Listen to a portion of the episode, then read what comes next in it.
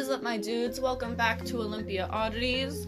It's a beautiful day. The sun is shining. It's a little windy. Um, I don't really have any pre-show notes other than is anyone else excited that the Yelm UFO Festival is now the Earth UFO Festival and it's going to be at the uh, Thurston County Fairgrounds, which is somewhere that I have a lot of like good memories in my life because I grew up showing goats and 4-H and stuff like that. Um, I didn't get to go last year. Well, I could have gone, but I would have been going alone, and I was like, oh, that's like weird to go to a UFO thing alone. But now that I've gone to Squatch Fest all by myself, and that was like almost all the way down in Oregon, I'm totally gonna go. So if anyone wants to go with me, let me know.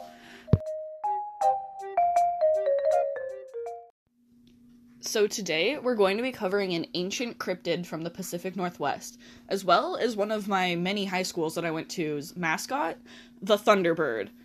Uh, yeah, so we were the T Birds at Tumwater, and so my personal history with the Thunderbird is like seeing a weird green version of it, like on the side of the marching band trailer, or we had a really like aggressive one that was wearing like a wrestling singlet up in like the upper gym thing. I don't know. It was just a whole lot of like, what the fuck is going on here? But as I started reading and actually looking into um, the story of the Thunderbird, it's really important and really interesting to a lot of people. So it goes a little bit deeper than being my high school, which I hated's mascot. The Thunderbird is described as a gigantic bird, usually like an eagle in appearance. To the indigenous people of the Pacific Northwest, it is a very powerful and important figure in their cultures and history. It is considered a supernatural being of power and strength.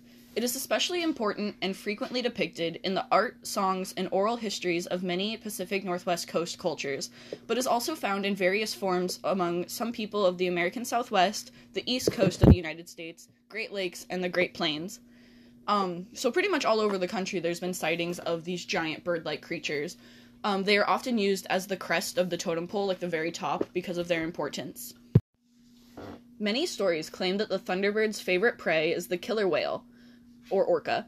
Other myths depict, other myths depict these monstrous birds as vengeful hunters, grabbing children in their talons and carrying them away to kill them. Thunderbirds can cause sheet lightning flashes from its eyes when it blinks, and the creature carries golden snakes to cause individual lightning bolts.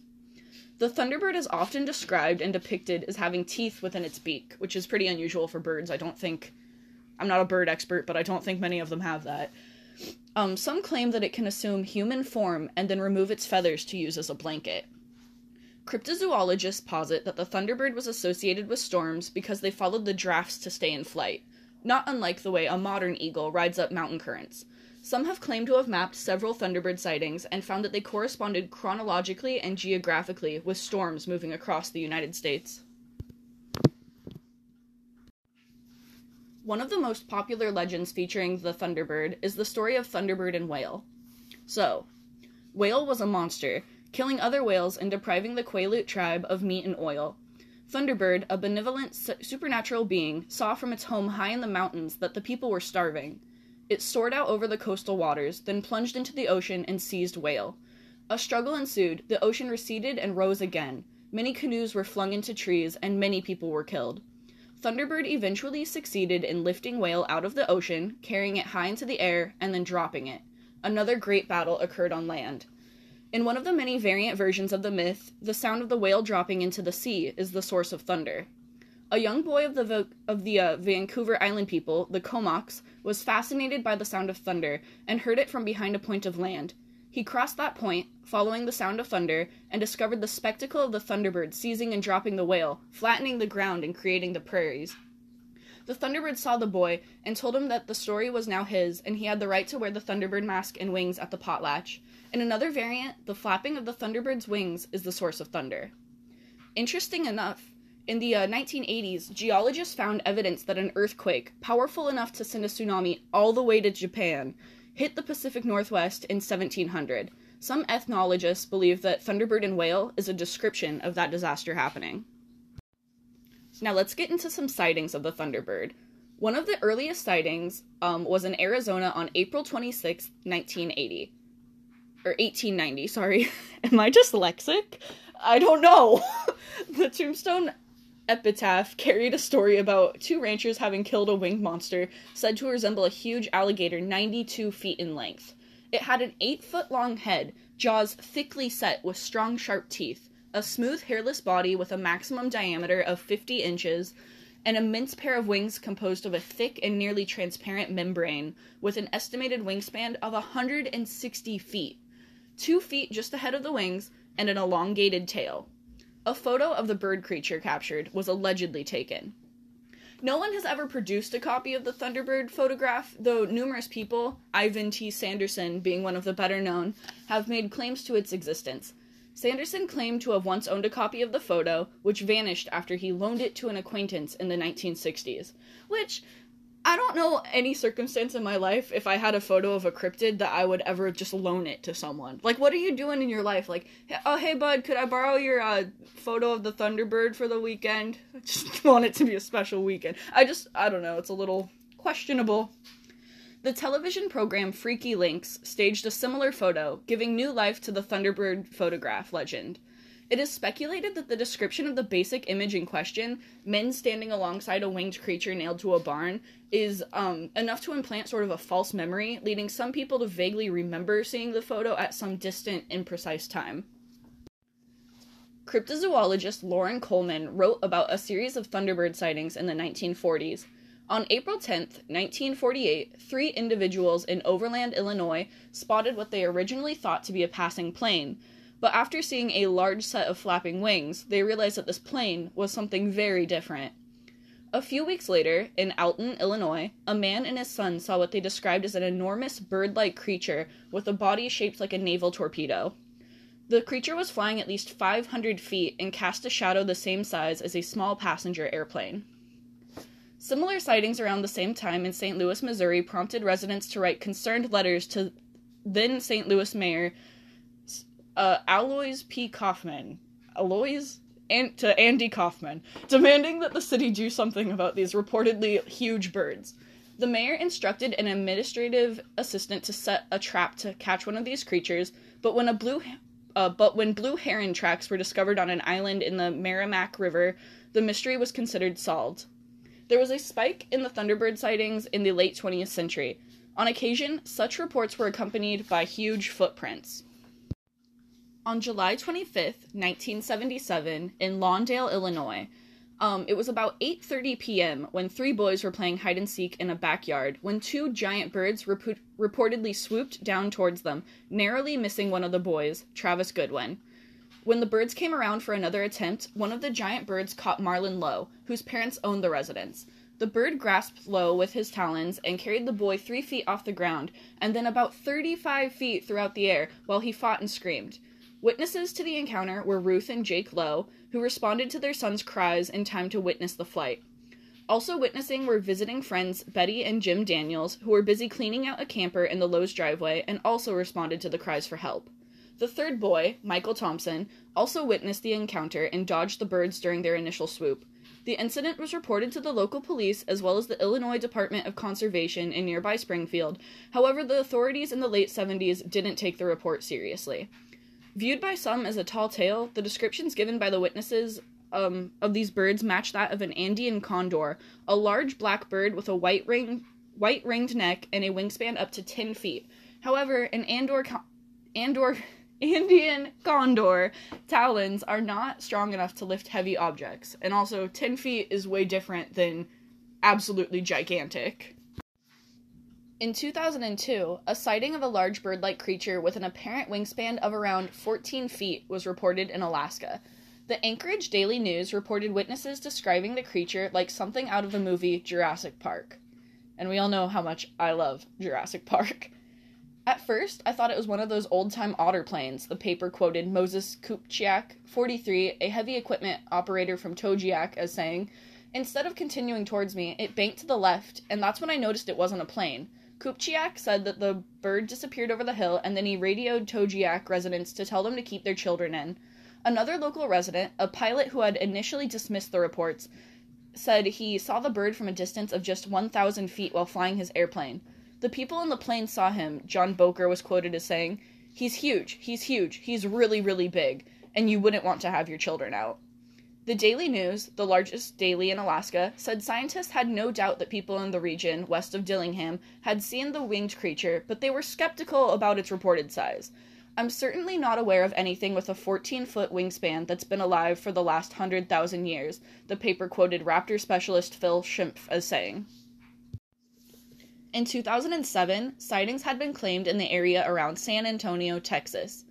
Guadalupe or Guadalupe Cantu III was busy working his newspaper route when something shocking flew over the top of his car. We were afraid that it would come at us, so we stayed in the car till it had passed this way. This thing's all feathers, all black, much bigger than me. It looked at us. It had very stooped up shoulders. The beast has been spotted in the Rio Grande Valley from or to the mountains of New Mexico. If I were out there walking, it would have gone after me, he said. Cantu believes most sightings go unreported because people are afraid of the ridicule, ridicule that they would face. However, he says a face to face encounter with the creature could be much worse. If you do see it, then you might end up missing. More recently, and back in the Pacific Northwest, I just hit my lamp with my finger and that sounded like a spittoon. I promise I'm not like an old pioneer.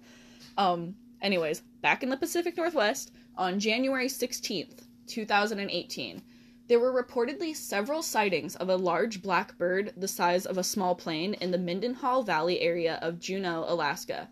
Tabitha Bauer posted this status on Facebook after the sighting occurred. Attention! I was just driving by the movie theater in the valley and there was a huge black bird flying above the road. The wingspan had to be at least 20 feet. It was almost as wide as the road. I've lived here my, all my life and I've never seen anything like that. It freaked me out. It was not a raven or an eagle. This isn't a joke. This thing was huge, almost the size of a small airplane. Did anyone else see it? The sighting was backed up by several others in a long comment thread on the post. Some were poking fun at the idea of a thunderbird or pterodactyl in the valley, but others weren't so skeptical.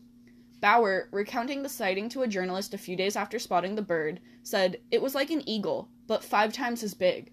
She couldn't think of any way any other way to describe the odd encounter. She spotted it at around 4 p.m. on January 16th, um, at what would have been dusk. Bauer was driving to the bank, alone in her car. Right before the movie theater, I looked ahead of me and it was towards Super Bear direction, Bauer said, referencing the grocery store in Mendenhall Mall and um, the cinema. There was rain on her windshield, so she turned her wipers on to clear the view. That was when she saw a massive jet black bird with a short tail flying level with the treetops over Mendenhall Loop Road towards her. Bauer said the bird flapped its wings, soared a little higher, and then flew at a fast clip over her car at about 50 feet in the air. I looked up, and right at that point, there was a gigantic, huge black bird flying above my truck. It was basically following the roadway along the tree top, treetops. I slowed down to try to get a better look at it. It was heading towards the glacier. The wingspan was almost as wide as the road. It was the biggest thing I've ever seen in my entire life. It was very concerning, and I'd never seen anything like that. Bauer said that it definitely had feathers, but she couldn't make out a beak. The body of itself had to be six to eight feet. Um, I know it sounds crazy, and I've been getting a lot of crap on Facebook about it, like I am crazy, but I wanted to post just in case anyone else had seen something like it. Around the same time, in the same location, another woman saw something very similar, this time perched, or attempting to perch, in a tree near her house late at night. Um, she went out to smoke a cigarette at her Lemon Creek home and noticed that all the birds in the area were excited. All you heard was the whooshing sound in my tree. I went inside and grabbed a flashlight. It was so large I couldn't even get an outline of what type of bird it was, she said. She noticed down branches littered her yard in the morning. That sounds crazy, but it was huge. I don't even go camping anymore. So, what exactly are all these sightings of? Some cryptozoologists have theorized that the ancient Thunderbird myth um, was based on the sightings of a real animal with a mistaken assessment of its apparent size. So basically, people just seeing birds and through an optical illusion or, you know, for whatever reason, they look way bigger than they actually are. It's debatable what the biggest bird in Alaska is, but one candidate is the black footed albatross. Um, the U.S. Fish and Wildlife Service raptor biologist Steve Lewis said they can have a wingspan of 6 to 8 feet. But it's highly unlikely an albatross would venture into the valley of these sightings. Strong winds can sometimes blow an albatross inland, but they're generally ocean going birds that stick to the coast, Lewis said. Over the water, there's potential to see something that may have wings like an albatross, but it wouldn't be jet black and it wouldn't be over the valley at all. The Steller's eagle is another candidate. Like the black footed albatross, those can have a wingspan of 6 to 8 feet. They generally don't venture as far north as Juneau, but as recently as the 1990s, they were spotted only a few miles away from Juneau in Canada. A third and more likely explanation is that the bird was an immature fem- female bald eagle. These are the largest birds that frequently uh, are in the area.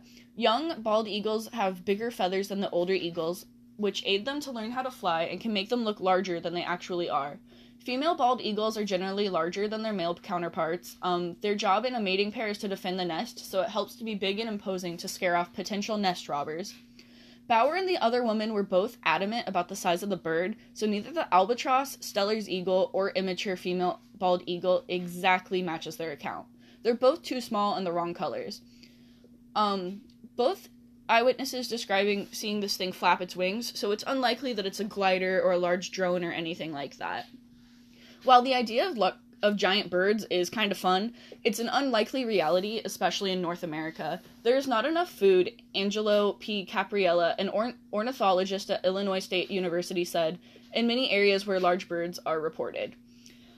Uh, perhaps more important is the lack of sightings by legions of competent bird watchers scanning the skies of the US and Canada, where there are breeding populations or were there breeding populations of large unknown birds, Capparella contends that they would not remain unknown for very long.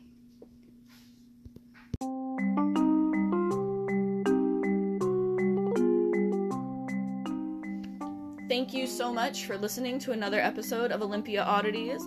Like the Facebook page at Olympia Oddities Podcast or follow Olympia Oddities Podcast on Instagram for pictures and updates that go along with the episodes. Um, you can follow my personal Insta, Trista Jean, if you want to. Now, go grab some birdseed and some binoculars. We've got bird watching to do. Bye!